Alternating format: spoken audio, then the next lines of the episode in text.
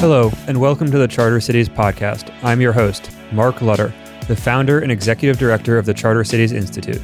On the Charter Cities podcast, we illuminate the various aspects of building a charter city, from governance to urban planning, politics to finance. We hope listeners to the Charter Cities podcast will come away with a deep understanding of charter cities as well as the steps necessary to build them.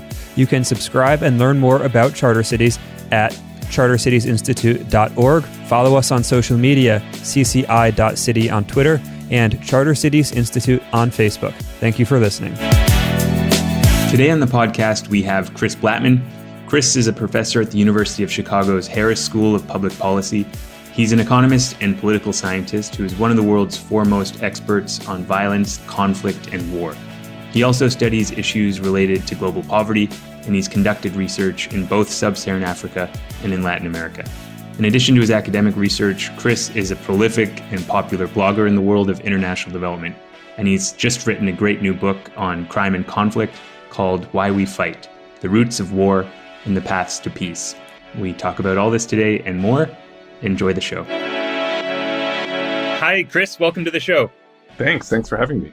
Okay, so you have a new book out, Why We Fight, about the causes of war and the path to peace. And your premise is basically that wars shouldn't happen, and most of the time they don't. And it turns out war and violence, to a surprising degree, have a lot to do with a pie and how that pie is shared. So, can we begin here by you going over the thesis of the book and your framework for listeners?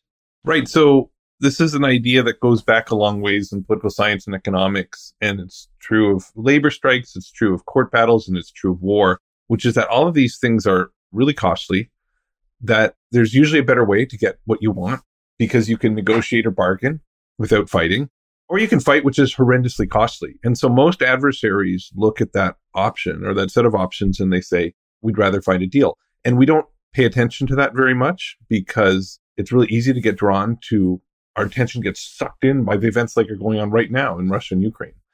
And we don't write and we don't talk about all of the wars that didn't happen.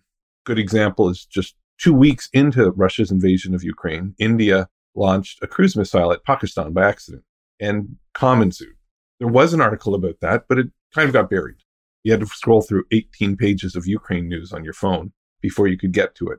And so all of these quiet moments of compromise tend to slip from our memories and our attention. And yet it's just that basic incentive is always present. And it's why most of the time we don't fight.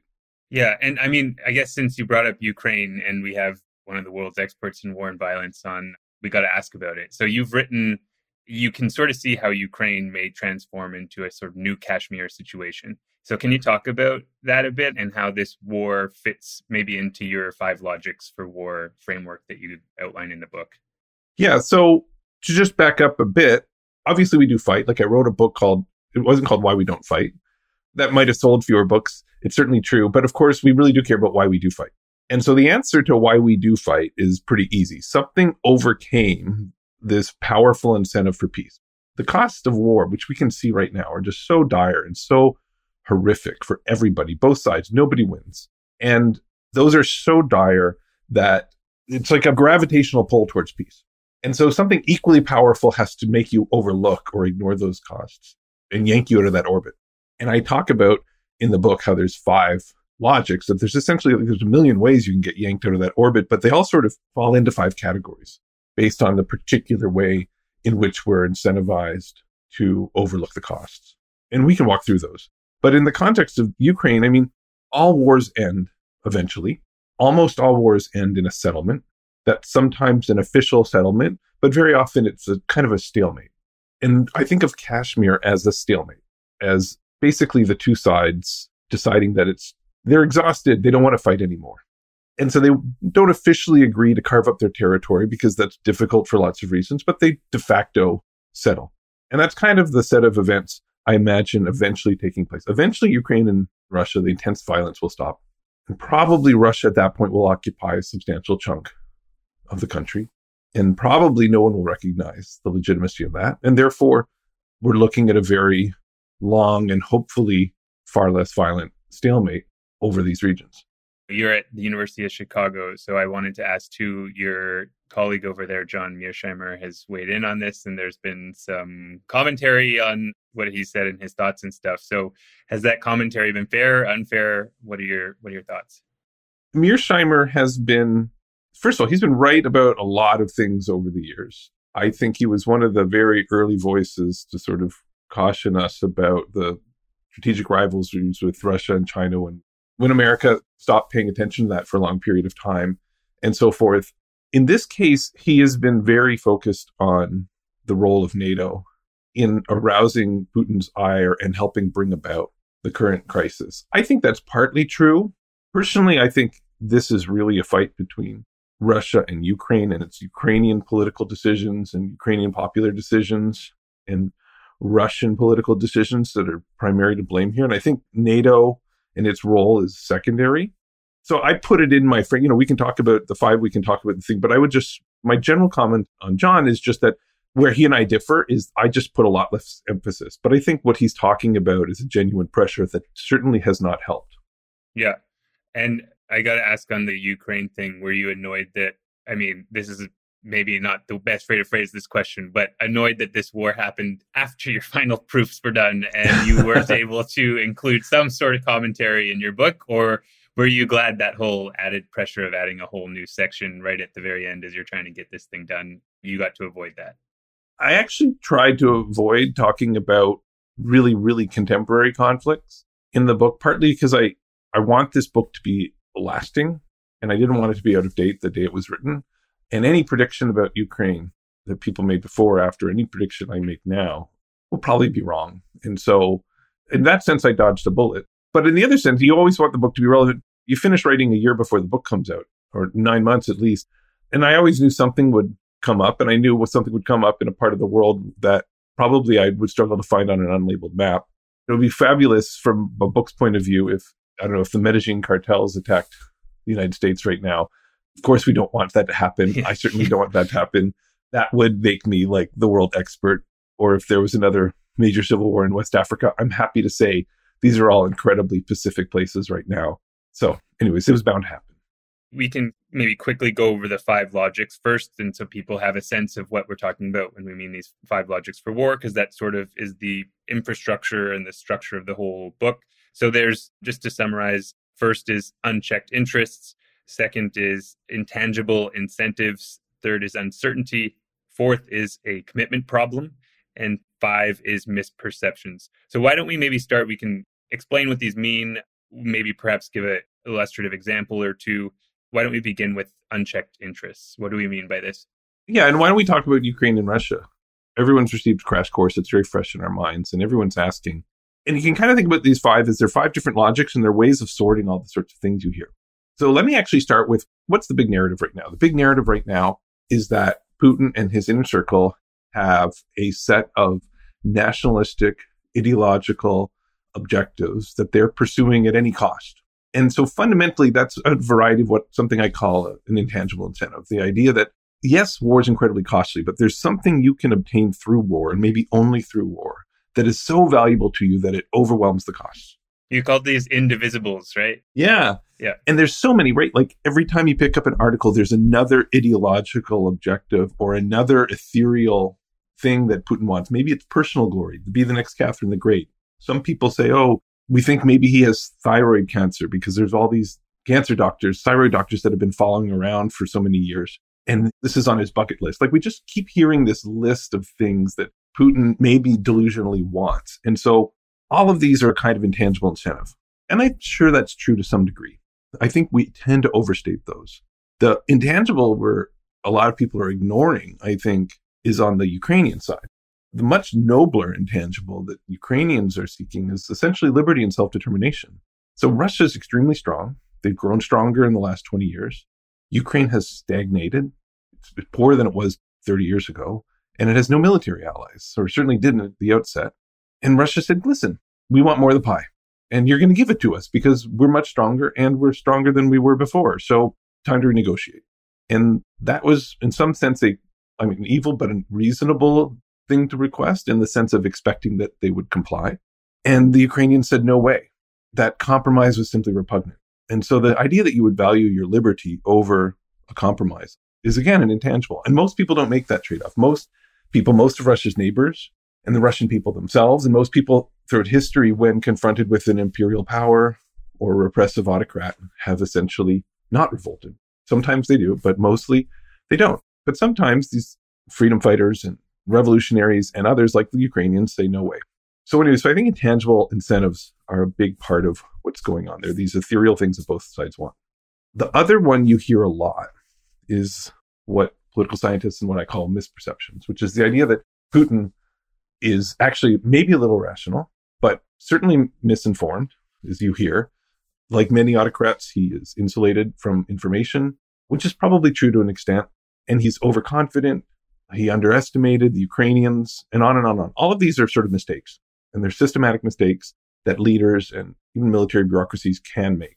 And so that's a whole bucket. And of course, we hear 400 of those. The thing that makes me worried is neither one of these is particularly strategic. And so the other three are really strategic sources of war. The reasons that someone might optimally, without being irrational, without having these ethereal and tangible incentives, go to war. We tend to leap very quickly to these psychological ones. And they're probably true to an extent. I think we grossly overstate. We have a tendency to grossly overstate how true they are. And that's been true for so many wars, the US invasion of Iraq, World War One, and so on. You can continue to use the Ukraine example or feel free to venture out. But one of the main messages of the book is that so long as war is costly, there's always a political deal that both sides kind of prefer. So, do you think the fact that modern war with drones and advanced technology, cyber warfare has gotten a lot more targeted, a lot less deadly, I guess you could say, in a way, to actual humans, but still hugely costly. Do you think this shift in the costs from sheer human death toll to just really large economic death toll, but still costly? How do you think this shifts the calculus of war? That's a good point. I mean, the less costly war is, maybe the more possible is for one of these five factors, including the psychological ones, to overcome those costs. And so I think the general trend has been for war to become more destructive because at the same time we have drones, we have things like cluster bombs, and we have unparalleled abilities to mine and, and not to say nothing of nuclear warfare. So it is true that the ability to have precision strikes might mean that leaders are more willing to use them if they think it can avoid escalation. And so a lot of those incidents I wouldn't necessarily qualify as war. I'd qualify them as because they're not prolonged. It's not a prolonged mode of violence. It's a way to sort of basically punish an enemy in some other way but it, it, it could be. So I, I would say it might enable rivals to have a bunch of punitive actions against one another that don't escalate. But when war does break out, I think the destructiveness of our weapons means more and more tends to just be a doozy. So another, I guess, big name writer on violence is Steven Pinker, fellow Canadian of both of ours. And while Better Angels of Our Nature is a massive book, the main tagline is that violence and war have declined significantly in recent decades and centuries. I'm curious to hear your thoughts on a sort of paradox that declining war, some say, could potentially bring. And I'm thinking of Peter Turchin's work and Charles Tilly and others that, sure, war with groups is horrible and costly and bad, but these authors contend that war had some benefits for collective action and cohesion within a group. And so I guess is what I'm asking is yes, a more peaceful world with less war is great and much better. But do you see a potential byproduct of this more peaceful world is a declining ability to engage in collective action and cooperation with our in group members. Does this help explain maybe the decline of social capital that people like Putnam and others, for example, write about? I personally don't think so. It's true that war can create some degree of social capital and it also destroys an enormous amount as well. I think the idea that war is productive for political development is true for some periods of time in history, early modern Europe, Charles Tilly. It's not clear it applies to most other places and periods of history. So there might have been a very peculiar dynamic. And quite frankly, most of, I think, the benefits of this are actually coming from intense competition. So there's a lot of advancement and cohesion and things that we engage in and state development, and all these other things from in what historians call defensive modernization. So you don't actually have to go to war to get a lot of the benefits you can, in some sense, gain a lot of the social political benefits without that really costly part, merely through intense competition. And I go into lengthy detail in this towards the end of the book, where that's one of the myths I try to unpack a little bit. So I think that's, in some sense, one of the big myths in social science that leads people to be say, well, maybe we ought to have more war. Seriously, some people will do that. Like, oh, maybe we ought to let Rwanda fight it out in Eastern Congo because that'll be good for state development in Central Africa. And I think it's, I don't think it's completely without merit, but I think it's about 80% nonsense. Yeah. Is this somewhat aligned? I'm just thinking to my African politics and Jeffrey Herbst. Herbst is, I mean, I have Herbst in mind and I love Herbst and he's what he, I admire all of his work. And that's the maybe his one thing he's argued over the years that I strongly disagree with. Yeah. And that's just because of the sheer potential for war to break out if we start to talk about redrawing these international borders. Yeah. And quite frankly, I think I wouldn't necessarily have a problem with if Africans wanted to redraw national borders in a Pacific way. I think that would be perfectly fine. In fact, I think a lot of more political integration across Africa would be one of the most promising things for development and political stability there. But I think the idea that fighting is somehow a path to development is maybe one of the more dangerous and wrong ideas in social science. So you covered intangible incentives, you covered misperceptions, and these are the two ones that you think loom large over this Ukraine Russia war. The other three, unchecked interest, uncertainty, and commitment problem. Do you want to speak to those a bit? So I think they loom large in our popular imagination of the conflict that's going on right now. I think we ignore the strategic sources which are there to our detriment. So the first one, which you mentioned, unchecked interests, is a pretty simple logic. If the leader of the group doesn't bear those costs because they're not accountable for the costs, then they're not going to take them into consideration. They're going to be too ready to use violence.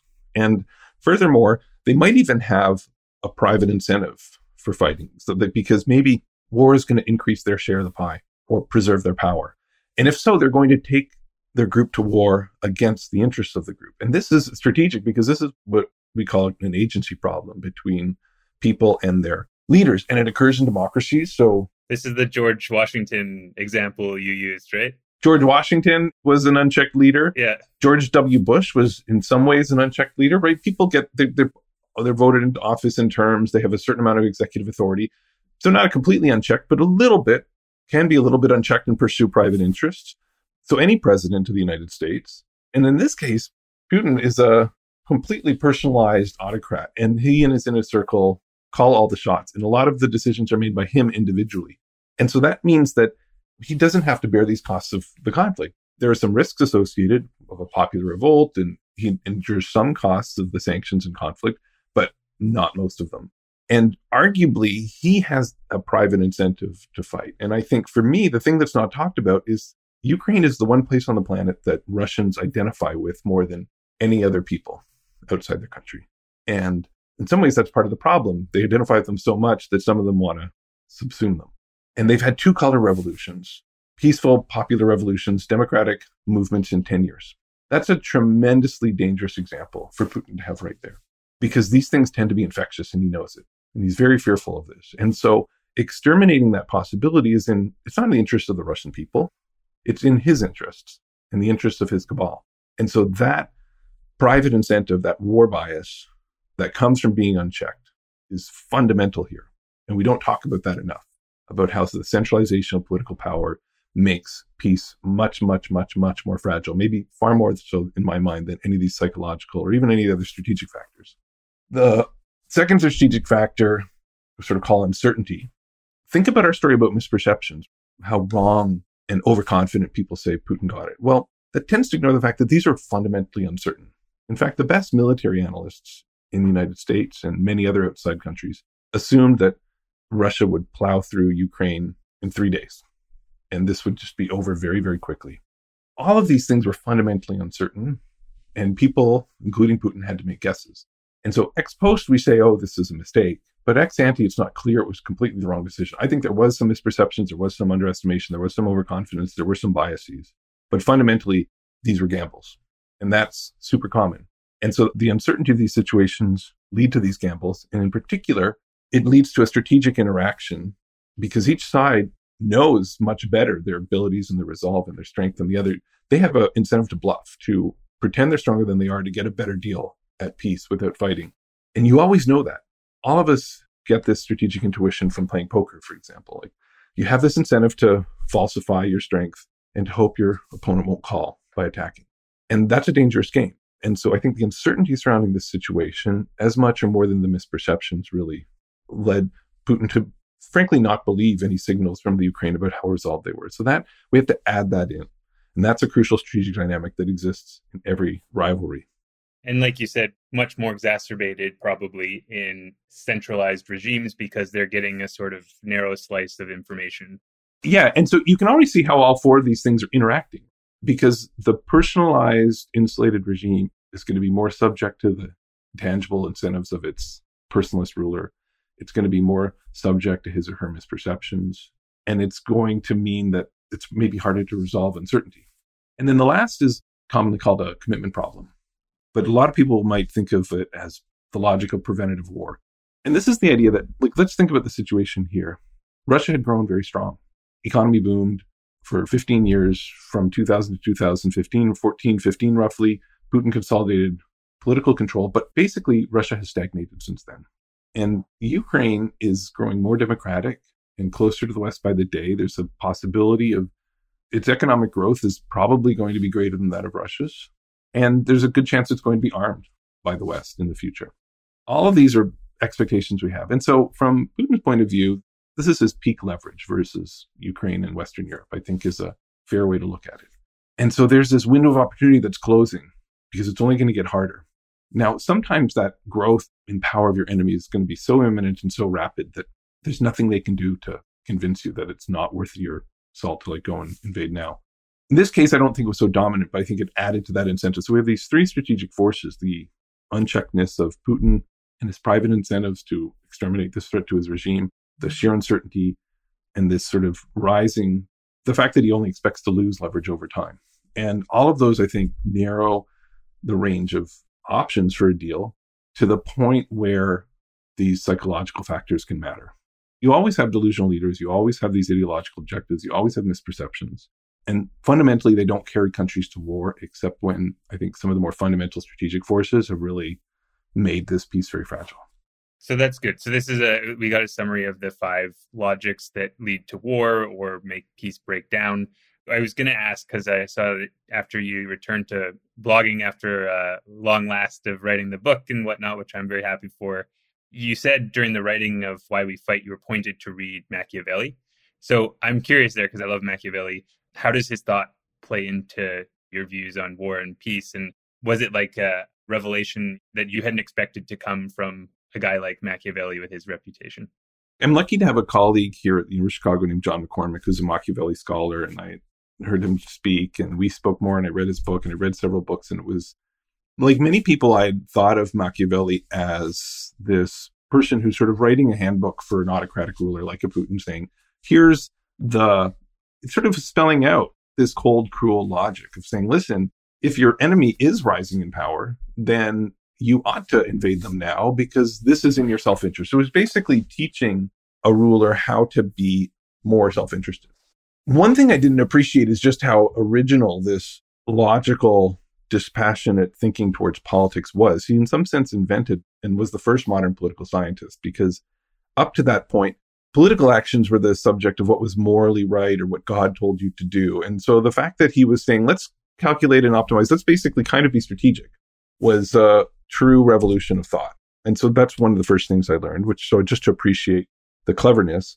Of course, it seems quite evil and cold hearted, but especially because he seemed to stray from the the political scientist would have said, here's how leaders make decisions. And he was saying, here's how you should make decisions, or so it seemed. And so this is, I think, where people like Mearsheimer sometimes get into trouble is they sound, I don't actually know how he feels, but they sound like they're saying we should act in this realist way. Not that this is how nations act, which I think is a fair description. He's saying this is how we should do it. We should sort of disregard norms and ideals. And I don't think he actually believes that, but I think this is the funny thing with, and Machiavelli is in that sense the first realist, and he's very much bleeding in from not just the descriptive, but the prescriptive. But what I learned is that he's actually a, Republican in the sense of being for the people in reality. And so The Prince was written for different reasons, maybe to curry favor, but partly to maybe even tongue in cheek.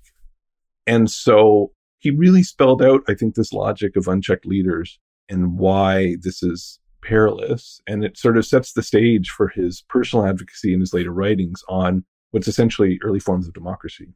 So, anyways, that was a total awakening for me. And I really enjoyed reading it. And to read little, know a little bit more about the history of that period and then to read it with this knowledge was, I think, just went from a boring old text to something that was really rich and exciting. So, a completely different and more modern question here. So, over the course of the COVID pandemic over the last two years, there's been a pretty big, significant spike in violence here in the US, I think, especially so in cities. So, maybe using your framework we just went over of this bargaining pie and the five logics of war, how do you model this spike and how do you see this spike playing out, of course, in the next year and beyond? Yeah, and here we're actually now getting closer to my day job where I'm working on a lot of reduce interpersonal and small group violence, especially criminal gangs in Chicago, also abroad. And there's a lot of parallels. I mean, there's especially close parallels when we're talking about organized groups, such as gangs. And that describes a lot of the shootings in, or at least some of the shootings in America. I think it's more of an interpersonal kind of violence here. A lot of these shootings are targeted assassinations by individual rivals who may have loose group affiliations with something that's kind of like a gang. And that has a lot of similarities. So I try not to talk about some of the more, let me say what's similar and then what's different. So what's similar is that gangs, for example, do exist in a world of uncertainty vis-a-vis the strength of their rivals. And they have an incentive to bluff one another. And then they have an incentive to sometimes call that bluff. And so a great deal of at least short gang wars happen for that reason. They misperceive. They're also unchecked because they don't bear most of the costs of their violence. And so you get pretty far with basically an insulated street gang member leader who faces an uncertain world and is prone to some misperceptions. And then you can get sudden perspective power shifts that you anticipate and thus commitment problems. I think that certainly happened. I think that's more rare. And then they may have intangible incentives of personal glory or something. But I think mostly you can see a lot of gang warfare as, as this mix of uncertainty and some misperceptions and this uncheckedness. The thing that happens though with these small groups, and especially once we get to more individual violence, is that there's something I don't talk about in group warfare very much, but that's super important, which is sort of individual passions and emotions. Individual passions and emotions are not great explanations for war because war is going for an extreme long time. And so that hot reactive violence in the moment might explain the first few blows, but it doesn't explain why you're still fighting on day 493. And of course, it can matter more when you have a personalized leader like Putin. But for the most part, I think individualized violence is obviously, you know, that hot reactive anger in response to a slight is a really, really important thing. And so I think that actually is probably dominates these more strategic motives among disorganized gangs like we see in Chicago, like we see in a lot of American cities. And so I've met dealers who will talk about their strategic incentives, like a guy who told me, listen, like the reason I have to kill so much is because people are always looking to see if they can steal my corners, steal my stuff, and I have to show them I'm strong. So I have to kill to signal. I have to have a reputation. That's code for uncertainty. That was very calculating. That was just, he says, because of the uncertainty and because I face so many rivals, I have to establish a reputation. I do so through violence. So that's very strategic. But at the same time, some of that killing is happening because somebody looked at him the wrong way or made a move on his girlfriend. And he feels like, partly he feels like he has to respond to signal strength, but he's also really angry. And in that moment. So I think both are true as to why violence is spiking right now, because that's what about those five factors has changed in the last few years, such that we've seen a resurgence in gun violence? The short answer is I'm not sure. I think one persuasive answer is that people's perceived likelihood of getting caught and being held accountable for this violence has gone down a lot, partly because there's been changes in policing and maybe a pullback in some cities. So that's one explanation which is that people just don't expect to get caught. And so they're less checked. And so they're more willing to sort of succumb to these uncertainty and misperceptions and do the costly thing. And then the second is that COVID has maybe raised the temperature. I don't find either one of these totally satisfying, to be completely frank. So I don't think we've got the answer, but those are the two things you hear. And I, I frankly don't have a better explanation to offer. Yeah. On the individual level, emotions and anger point you made. I think it was this morning you tweeted out that Mr. Rogers' congressional testimony from like 1969 was one of your favorite civil society government interactions. So I watched it. I watched his statement this morning getting out of bed. And I gotta say, it was the calmest I have woken up and started my day in a long, long time. He's just got this thing to calm kids down. So the question is, how does a figure or an intervention like a Mr. Rogers early in life factor into your model of effective interventions to stem violence? You know, you work with former child soldiers, you've written a lot about cognitive behavioral therapy, but is there like a Mr. Rogers of Uganda? I don't think so. So it's funny. There are these people. You know, I the reason I ended up studying CBT is I met the Mr. Rogers of Liberia, and he developed this amazing program. There's a lot of interventions. There's Mr. Rogers, and there's our preschool curriculum and socio emotional learning. There's cognitive behavior therapy. There's alternative dispute resolution. One of the things all of these have in common is they teach us to how to basically control our passions better. So these hot reactive decisions that are mistakes, they're not necessarily misperceptions. They're just succumbing to our emotions. And it's more common with very small groups and individuals. They sort of teach us to recognize those automatic and problematic thoughts. And they teach us strategies to deal with them. Counting to 10, walking away. These are very basic things you would learn in marriage counseling. You would learn in treatments for very serious aggressive violence that my son learns in elementary school and my daughter learns in elementary school so and many people learn on their grandmother's knee and we learned it from mr rogers. So that's super important.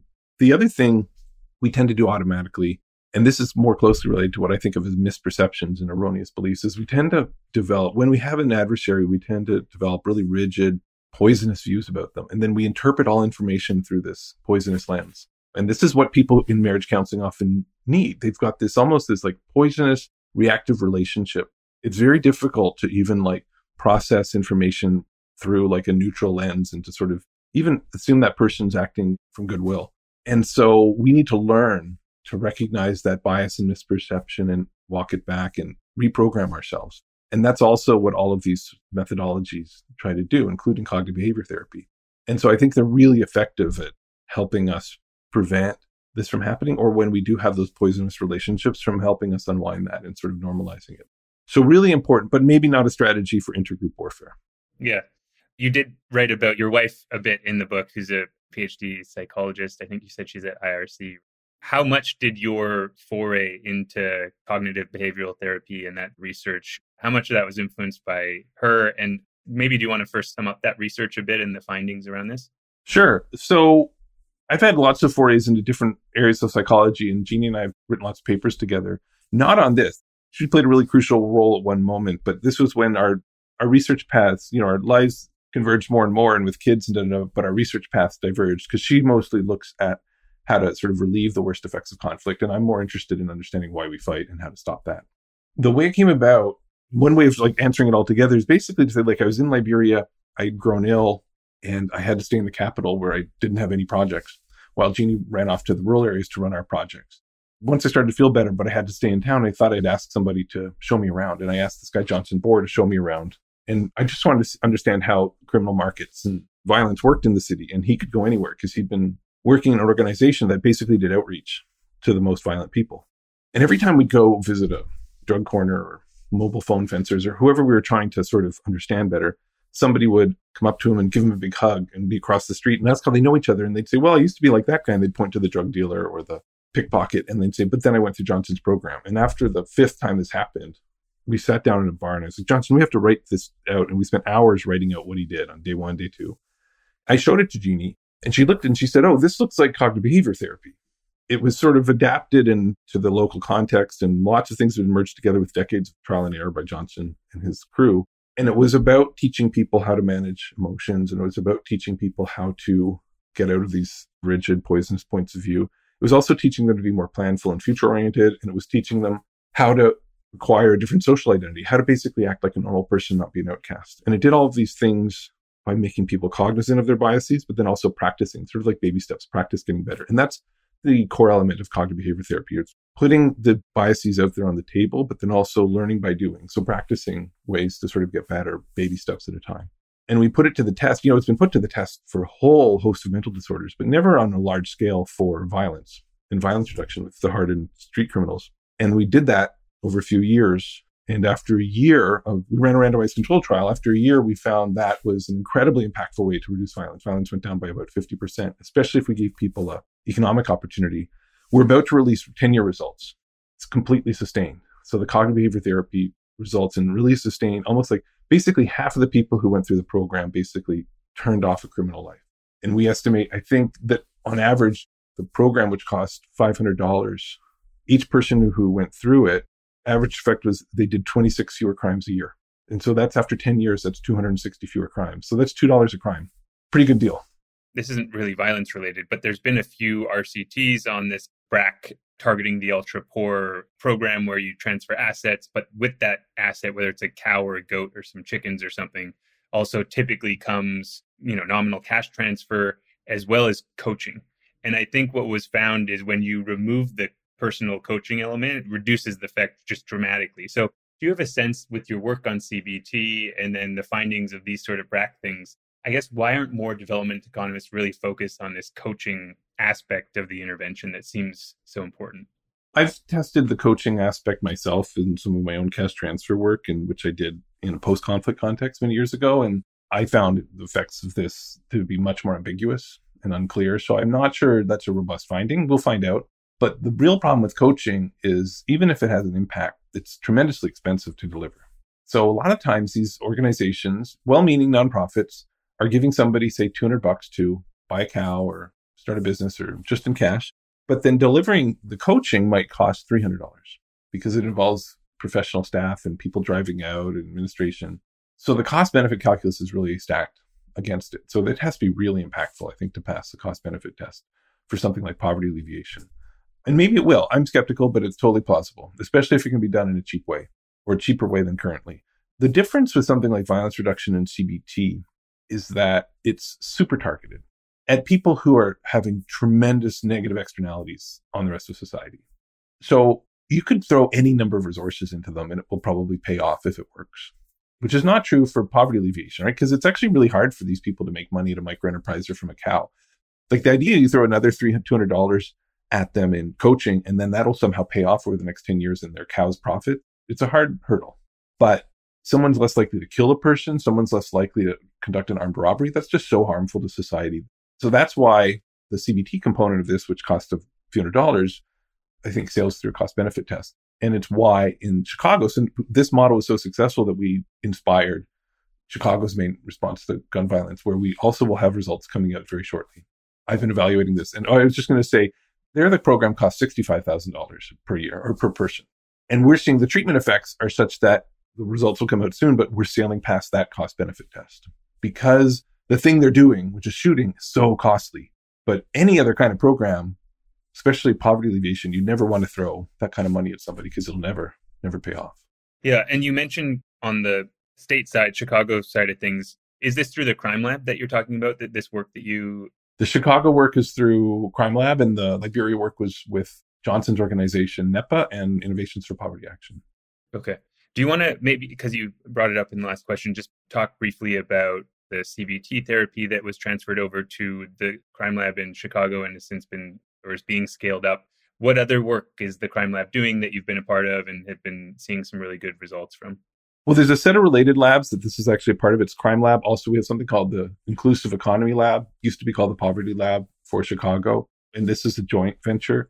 A lot of people internationally are familiar with Poverty Action Lab and Innovations for Poverty Action, which do the same sort of rigorous evidence building internationally this is my sole project with Crime Lab right now, but being able to like jump in an Uber to do field work and to also work in my own city is such an exciting thing, especially because most of the time I have to be on like a 20 hour flight.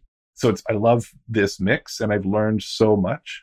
And there's a lot of idea exchange that doesn't happen from abroad to here and here to abroad that I feel like I bring this new perspective and I can also bring some ideas and be a bridge. So it's super exciting. I'm not currently doing anything else. If I could do one thing in Chicago, I would love to study peace treaties between gangs. Super understudied, underappreciated, not pursued as a policy objective in most American cities. But meanwhile, they're doing a hundred things with police, with NGOs, with housing, with all sorts of things, basically to sort of bring this kind of rigorous evidence to test out policies to see which are working and which are cost effective and sort of advance what we know about these important social goals in a troubled city like Chicago.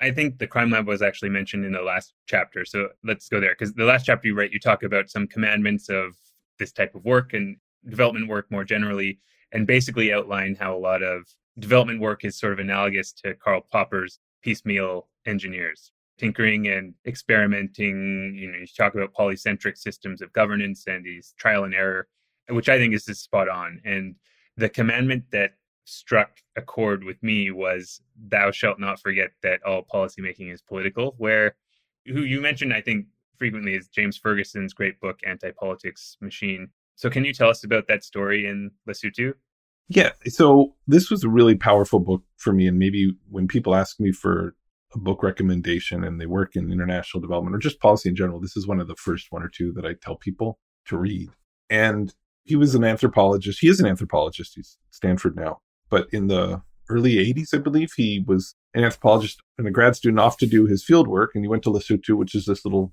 country in the middle of South Africa. Students at that time would sort of pick a tribe or a village and study it intensely. And he got there and he became fascinated by this other tribe, which wore suits and held meetings and had presentations and were engaged in this project called development.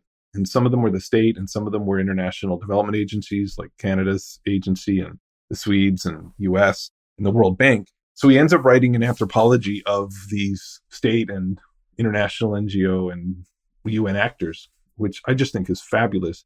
And the thing he points out, which I think is just broadly true for so many policymakers, is that when you're in that planner position, whether you're foreigner or not, you tend to oversimplify the problem. You tend to see it through the lens of your tools. That kind of, when I have a hammer, everything's a nail and you tend to sort of think that you're this dispassionate sort of actor just trying to like do the best evidence-based thing and help relieve these problems and you forget the problem's complex you forget that you're a political actor that you're strengthening actors in society and when projects fail you which many do most do because of these naivetes you also forget that maybe the one thing you've done if you accomplish nothing else would extend the power of your bureaucracy and to coordinate and organize people's lives and to insinuate yourself into the system. So you're a political actor, not just because you're shifting the equilibrium or whatever's going on in that society, but because you're extending your power into that society.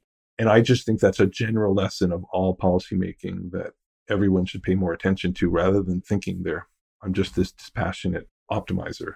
The specific story, though, about how these development workers didn't understand the story of the bull and how it worked in this social system. Right. I mean, there's so many great stories in that book, including maybe the best deconstruction of World Bank report that I've ever seen, which doesn't sound like an interesting first chapter, but is fabulous. But this one was, I mean, one of the examples he gives was these World Bank and these other development consultants and the government, they go to the Lesotho, there's an enormous amount of cattle ownership. So they're cattle grazing. And occasionally there's a drought and there's no market for cattle.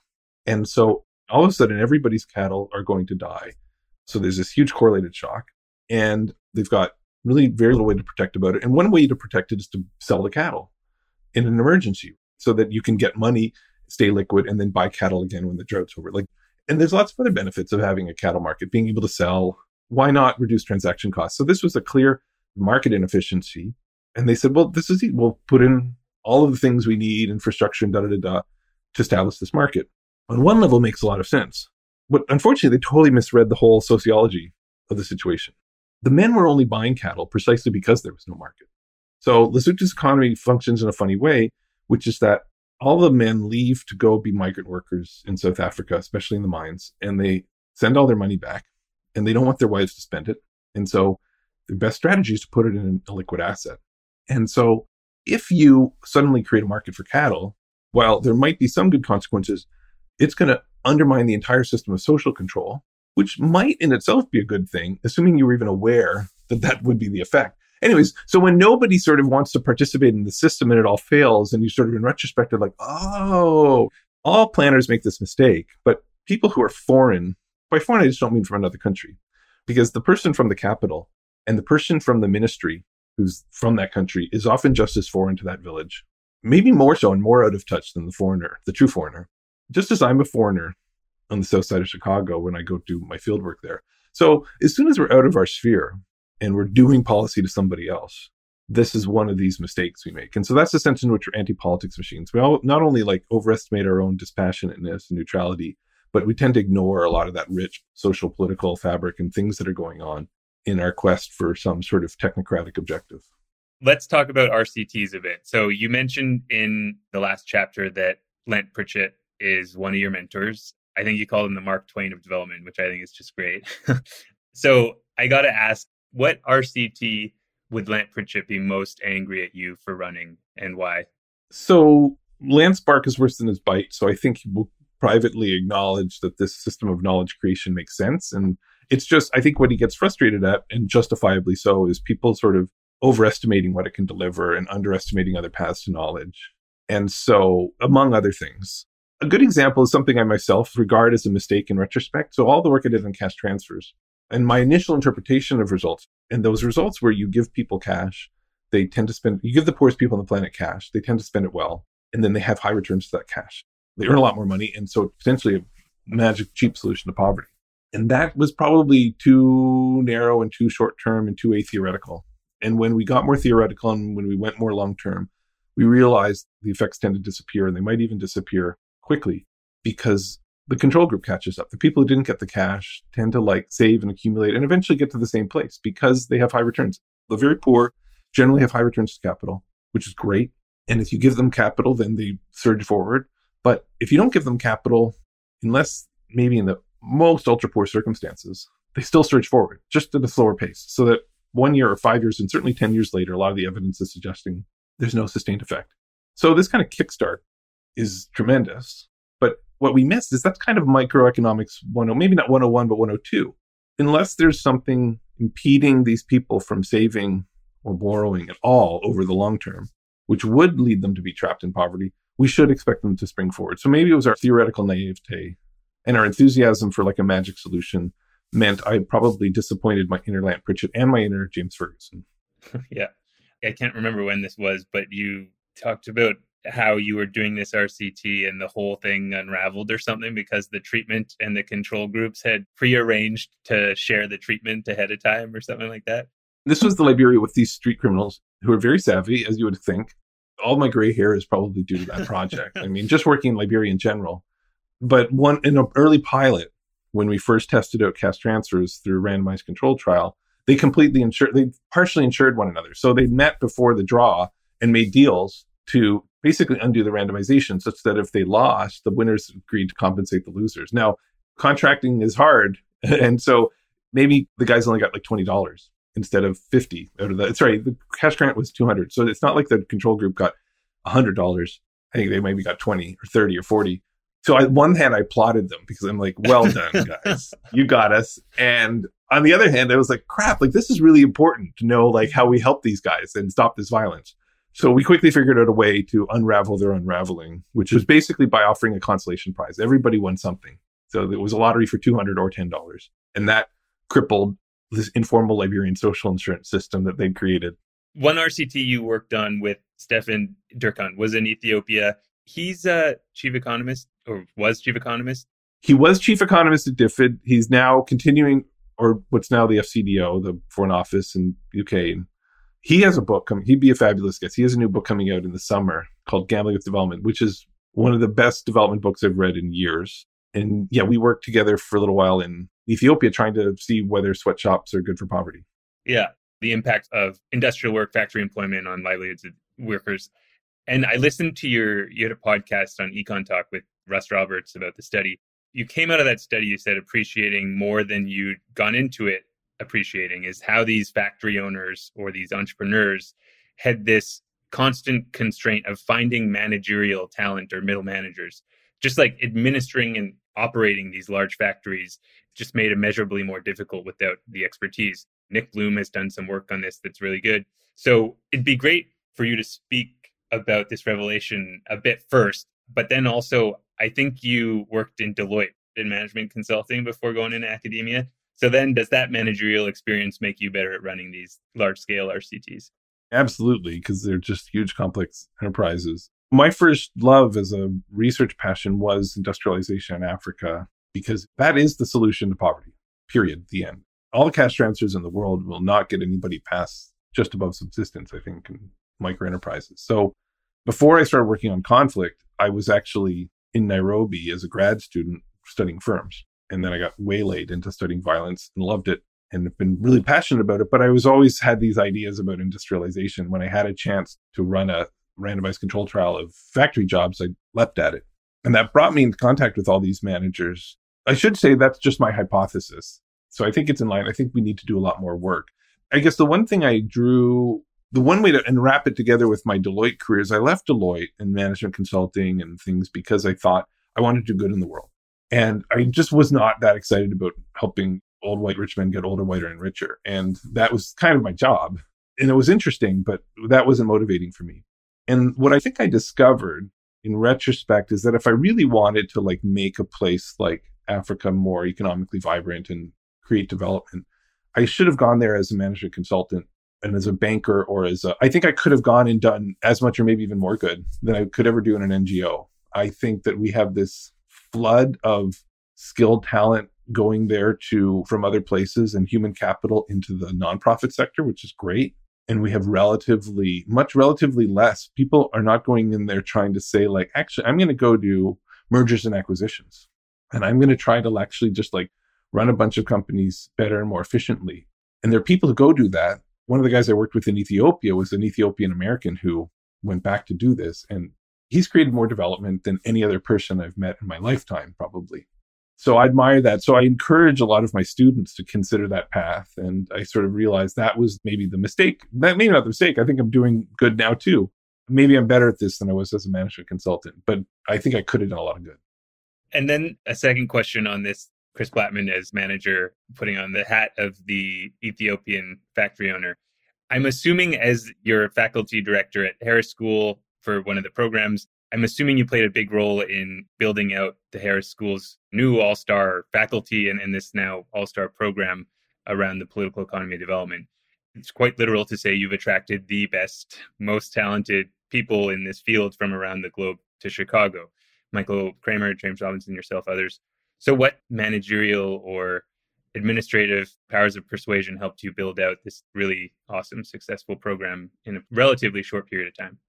I learned a lot from a dean we had at Harris School when I arrived here, and then he became provost very quickly, and he was on this rocket ship, and now he's president of Vanderbilt. A guy named Daniel Diermeier, who's a game theorist and a political economist, but is now running universities. And when he became dean of the Harris School, first of all, the academic institutions are generally terribly managed. Chairs of departments are under duress; like they hate that job. They're doing it because it's their turn, and every minute is often agony. That's how I would feel, and I strenuously try to avoid any such duties and we're not very good at it. We never, no one ever trains us to be good managers. So if I bring managerial talent, it's a total accident. Daniel just had this amazing natural talent and he was very strategic. And he said, listen, we're a 200 student school and we're not one of the great policy schools. I think we want to be one of the great policy schools. We have to be, first of all, because we're at the University of Chicago. And so he thought big, which was important. And he said, we're going to need to be big. We're going to need to grow. And of course, everybody's happier in a growing world. And we saw the revenue coming in from students. So he was thinking in all these terms, but then he did something very thoughtful. He said, I'm willing to grow in any direction that the faculty want, but you have to convince me that we can be one of the three best places in the world at that subfield. And that turned into energy and environment. And that turned into political economy and the political economy development and conflict. And it turned into crime. And it's now we're pushing that direction education. But that to me was like a really powerful strategic lesson for an academic institution, and maybe any institution, is mm-hmm. to sort of aim for world class from the beginning and sort of carve out a niche. And so I think that's how we've been able to do this because now there's such a density of people in these different areas that other people who are maybe at the best places in some sense, like places that are better as an overall department, who want to come here just to be part of the group. And students come and so that's not something I ever learned in management. You know, you don't. Learn, I'm not sure you learn that many management skills as the most junior person in Deloitte Consulting.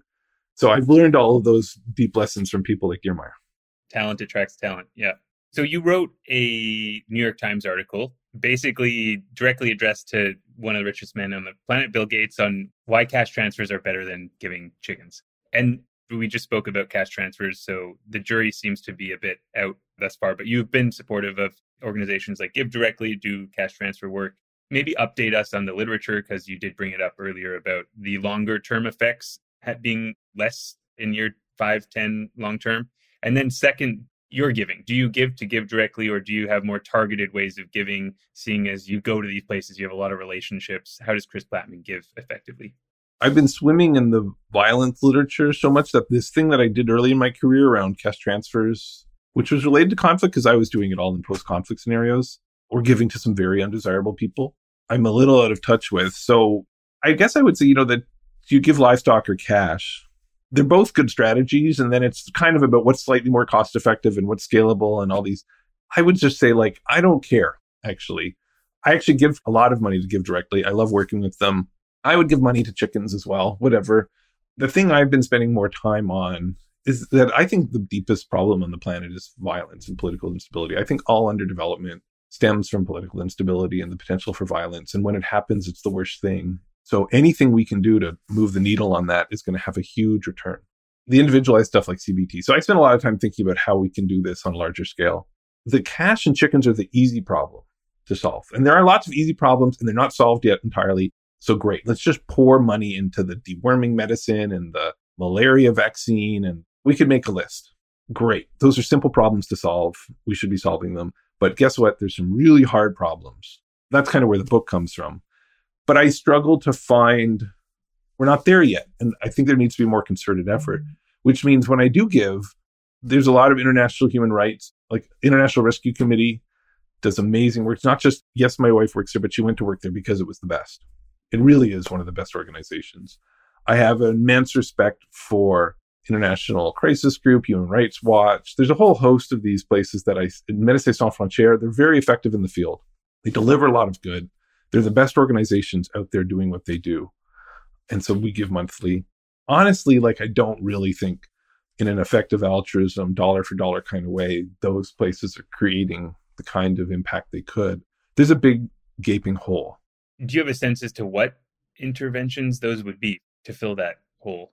I did a, an RCT of alternative dispute resolution, which is basically a whole set of mechanisms to help people learn how to and help leaders learn how to deal with disputes better and actually not succumb to some of these five courses. And it was really impactful in Liberia and villages. And I think finding ways to cost effectively deliver and inculcate these as both social norms and a broad set of skills and practices in societies everywhere is a fabulous investment. It's been done in the US court system. A lot of people learn in school. It's embedded in a lot of our school curriculums in the United States, a lot of these skills. I would embed them more if I could. I think just large scale education on how to manage competition and heated contests and disputes, just interpersonally, would be maybe the greatest single investment we could make in young people. We just have to scale up the capacity to teach those skills. But it's a totally scalable technology. Similar strategies and tools get used at international mediation levels. And so the more we're inculcating these skills and just making it a part of our instinctual toolkit and social norms, the better. So that would be number one on my list. Actually, that's number two. Number one on my list, I just don't know how to do it, or I do, but I can't affect it individually. The number one problem is over centralization of power. Autocrats, but not just autocrats, but democratic presidents who are not constrained by law or by other institutions. There's a lot of those in middle and low income countries where the president is still all powerful even once they're elected. But all of this, anything to move the needle on checks and balances on power is the single best investment we can make as humanity anywhere in the world. And so any organization like the Bellingcats of the world in Russia or dynamic journalists or like the International Republican Institute and the what's the other one? The National Democratic Institute. Like there are a whole set of organizations that are actually really effective at sort of building capacity of political parties anything that advocated and facilitated constitutional change. So every margin that we can think of of checking and balancing power, I think will lead to better development outcomes and will lead to more political stability and less fighting. That's in some sense the book I would like to write next. And so that is what I'm on continuing on the search for is ways to move the needle on those things. So a lot of my reading and research is focused on political decentralization but like have you written on that before i haven't i'm sure i would have come across a chris blattman political decentralization paper it's something I deeply believe, but I haven't myself run research on. It's not quite my level of analysis or hasn't been. I'm now messing around with some things and I would like to find ways to demonstrate this. It's hard. I mean, it's one thing to sort of come up with models and actually do it, and then trying to research and demonstrate, provide evidence on something like that is even more difficult. So, in a few years, maybe. This is the Charter Cities podcast, and this is probably as good a moment as ever to talk about that, given we're on political decentralization. So, you do have a few blog posts on charter cities from way back when Romer first proposed the idea, like 2009. Obviously, CCI, we have a different model than Romer, right? He proposed this, you could call it a foreign guarantor model, where like a poorly governed Honduras would cede this large chunk of land to a high income country like Canada would come in and basically import some governance and investment would flow and that would kickstart growth. This is the basic logic. Obviously, there was a bunch of critiques, which we were well aware of. So our model is a bit different in that it's sort of a public private partnership between a host country and an urban real estate developer, ideally a local real estate developer, so they're more in tune with the context. And the host country would be given a stake in the city development company and the real estate development company, and they would get some revenue raised each and every year. And then the developers obviously incentivized to maximize land value. So they want to attract as many new businesses and residents to the city as possible. Again, this is the basic logic. But here's the question. So you blogged a while back about Romer's model, and I think you made a good point. You basically just said that a trial and error process with this, it would produce dozens of successful charter cities around the world, but the error and the trial could have a heavy human cost. Do you want to just explain, extrapolate on that a bit? I like the idea. I see the appeal. I can see why people want to try this. And I think I'm in favor of being tried. It goes a little bit back to, and I think the way it's been approached, whether it's Romer's model or yours, there is a trial and error element, which is the only way you, you guys are again, you're taking this huge complex problem, which is like, how do we actually develop better political institutions and governance and grow cities? And because that's how that prosperity and development all need good governance and it all mostly happens in cities. So it's totally sensible, but it's this huge complex problem. It's not like cash transfers or malaria vaccines. And so we have to have people working at solving the complex problems. And governments are running terrible experiments all the time in the sense that some Central American president is deciding to take his country in a more or less autocratic direction in his term, for example. And that's an experiment that in trying to create development that can often go awry. So there's trial and error happening, having happen in like a more transparent, accountable way with public private shifts is obviously a move in a good direction. But I do worry that it's the kind of thing where inevitably some of these attempts are going to fail. And maybe people can vote with their feet and move out, but that's really hard. The one thing I've learned from working in conflicts is people don't leave. We see all these refugees and displaced people from conflict, but that's amazingly, that's often the minority.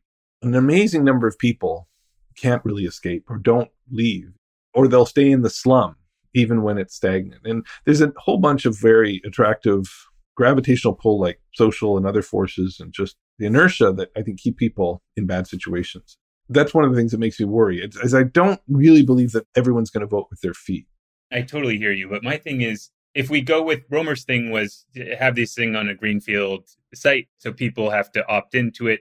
So presumably, if they've moved with their feet by opting in to the thing in the first place, they would logically be able to move with their feet in reverse if things seem to go the other way, right? One would hope. I mean, that's an empirical question, and I'm just saying that my experience has now given me pause.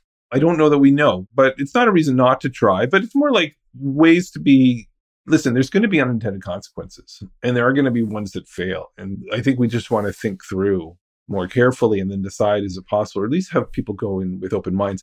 One of the things I talk about at the end of the book, and that's partly James Ferguson, but partly some of the other people I talk about, all those is sort of social science of public policy. The lesson over and over and over again is the fact that there are these simple and these complex problems, but we tend to fail to distinguish, especially when the solution to the complex problem has this powerful allure this purity. And the charter city is a really good example of that. You have to work really hard not to think that this is a magic solution to a simple problem. And even if you do, as the leader of the Charter City Institute, and even if everyone running it, a lot of the supporters are not thinking of it in that way and just recognizing like how difficult it is and how many ways it can fail.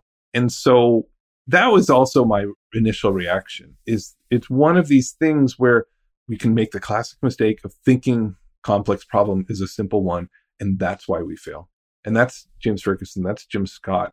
I actually ended up teaching a whole class on these lessons. It's been one of those rewarding classes I've ever taught. And, and that's just something that we find happening all over the world all the time. Yeah. And you're right. There are some, I think, people in this space and other spaces across international development that are a little pie eyed and utopian in their sensibilities. Uh, part of this space wanted to do these seasteads in the ocean and stuff like this. And so there are certain schemes that strike me as a little far fetched.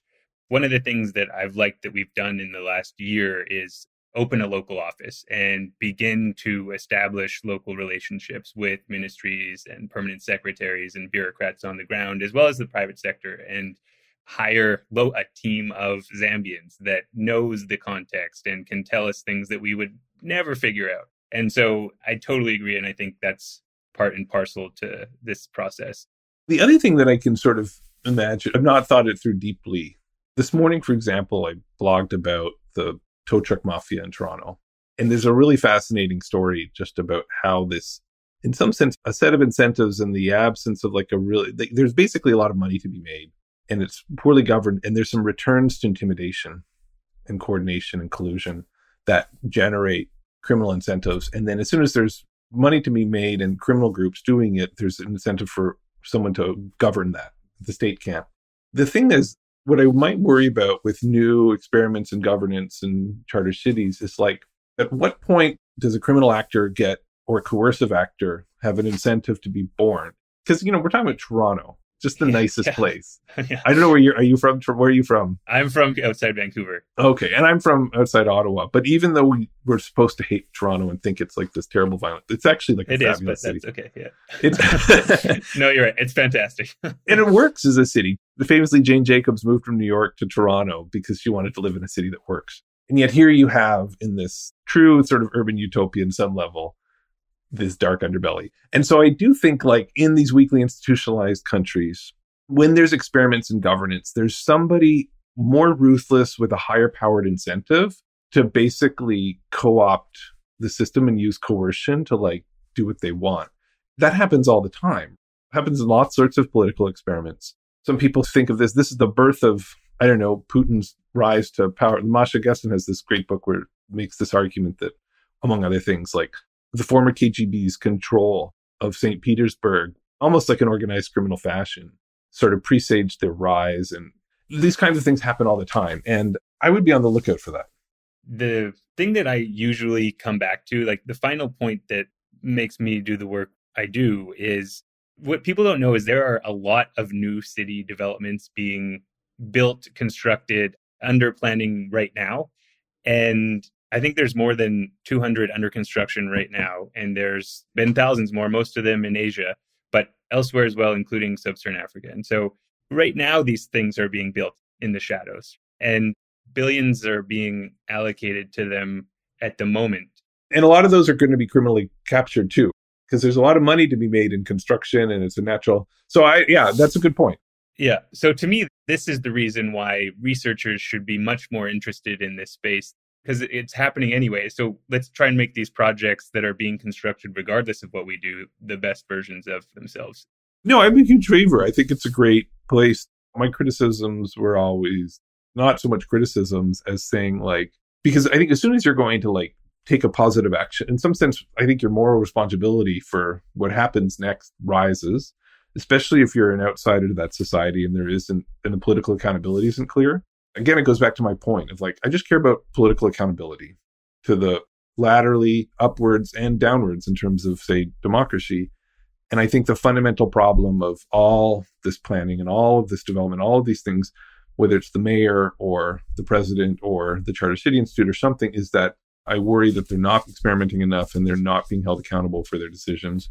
For me, it's always been more of a, okay, well, pay attention to this thing over here and pay attention to this thing over here because when you're the top down organization and you're not downwardly accountable, then you have to be held laterally accountable. And then you guys have to police me in turn and you have to police everybody else. That lateral accountability among states and among development organizations and among intellectual institutes, I think is like building downward accountability. At least you get better outcomes. Well, if the next area you're going into, Chris, is looking into different ways for political decentralization, there could be a conversation here. So you mentioned Jane Jacobs. So Queen of Cities moving to. She was the person who sort of inspired me to be interested in intellectual pursuits. And it's one of those first books, you know, I read in college that really sort of opened my mind. And so she figures large in my intellectual birth. But that's what I was going to ask. So, reading the last chapter, it's very clear how she fits into that frame of thinking as a piecemeal engineer. But, like, what specifically, what the things she spoke about, what's kind of struck you and struck a chord and got you on the path of this more academic, research oriented life? Well, the book that inspired me was more Cities and the Wealth of Nations than a lot of people have read. Most people know her work on American cities. And in some ways, Cities and the Wealth of Nations is Jane Jacobs at her least Jane Jacobs because it's this big sweeping argument and oversimplification in some sense of history and development that I think in retrospect is I learned a lot from and it's still true, but it's maybe also not true. And so it was like intellectually inspiring to me, but I don't think that's her intellectual legacy or the thing she was most correct about. I think the thing she was most correct about is that sort of life and death of great American cities insight and the emphasis on the importance of this local variety and the perils of top down planning, the virtues of bottom up percolation and innovation and diversity and autonomy to solve a complex problem. So lots and lots of local decentralized trial and error and autonomy as a way to sort of approach complex problems like prosperity and safety in a city. And that resonates, I think, a lot with all of these other international development thinkers and political thinkers that I admire. And so, anyways, that's what I think how she fits into this sort of piecemeal engineering kind of approach to, in this case, reducing violence. Last actual question. What question didn't I ask you that you think I should have? So we haven't actually talked about like when you write a book, this is what I was doing for like the last five years and actually not doing for the last year. And then we were talking about my research from even before that. I think what am I doing now is always the fun thing to talk about. So if you'd asked that question every five years or so, I decide I, I'm going to try and work in a new place because I still work in Uganda, I still work in Liberia, I still keep working in Colombia, but I'll learn a lot by sort of devoting myself to a new place for five years. And I'm dipping my toe into Mexico because I think the violence and the organized crime there is understudied and fascinating and important. This is a very deep problem that could have really bad externalities for everybody else in the whole region, including the United States. Really deep national security problems, problems about national identity. Like some of our deepest and hardest political debates in the United States come from having things that are sometimes close to a failed state. I think that's an exaggeration for Mexico. It's not exaggeration for a lot of Central America, right on the border. And it's funny, we're not violence and conflict scholars and crime scholars are there, but not in maybe the numbers they ought to be. And so that might be my focus for the next five years. Yeah, we have a researcher here at CCI who is very strident in the fact that he believes the Mexican US border and the Mexican drug issues are going to be the top US national security threat in the next five to 10 years. Absolutely. And it's a source of gun problems, there's immigration problems, which screws the whole political equilibrium in the US. It's a problem with our avocados. Like which are run by organized criminals as well. And if you love avocados, hipsters everywhere will be. exactly.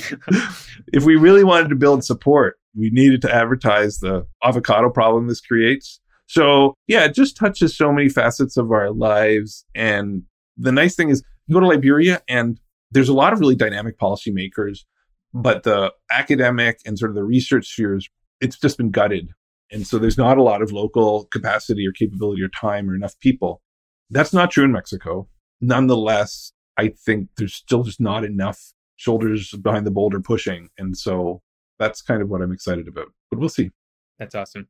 I just wanted to close here by at the end of the book, you wrote that one reason you wrote the book was for people like your younger self. You said someone with a vague sense they'd like to know more and do more and to give them a mix of ideas and inspiration. And it's rare that people get to meet some of their role models in person, but now I have you here. I wanted to tell you that your blog actually served as that for me. So, provided this source of inspiration and interesting ideas about slowly building a better world. So, I want to just say thank you very much for that and say that in person to you. Thank you. Oh, wow. I mean, that's why I blogged in many ways and why so much of it is about advice because I maybe like you I didn't have that kind of advice in my circle or my university and so anyways it's always nice to feel like that paid off even if it makes me feel old especially when people who are tenured come up to me and are like oh when I was a graduate student this was so helpful I'm like oh god my main message then is like please don't stop blogging again is like that's the main thing yeah we'll see I, I enjoy it it's hard to sort of try to say something most days for a long period of time. Eventually, you get stale. But yeah, I might pause again, but only because I'll be maybe writing another book. We'll see. Yeah. Great. Well, that's it for the podcast. So, Chris Blattman, thanks for coming on. No, thanks for having me. This was fun.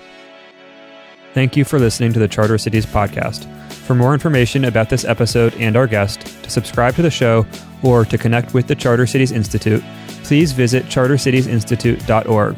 Follow us on social media, cci.city on Twitter, and Charter Cities Institute on Facebook. I'm your host, Mark Lutter, and thank you for listening to the Charter Cities Podcast.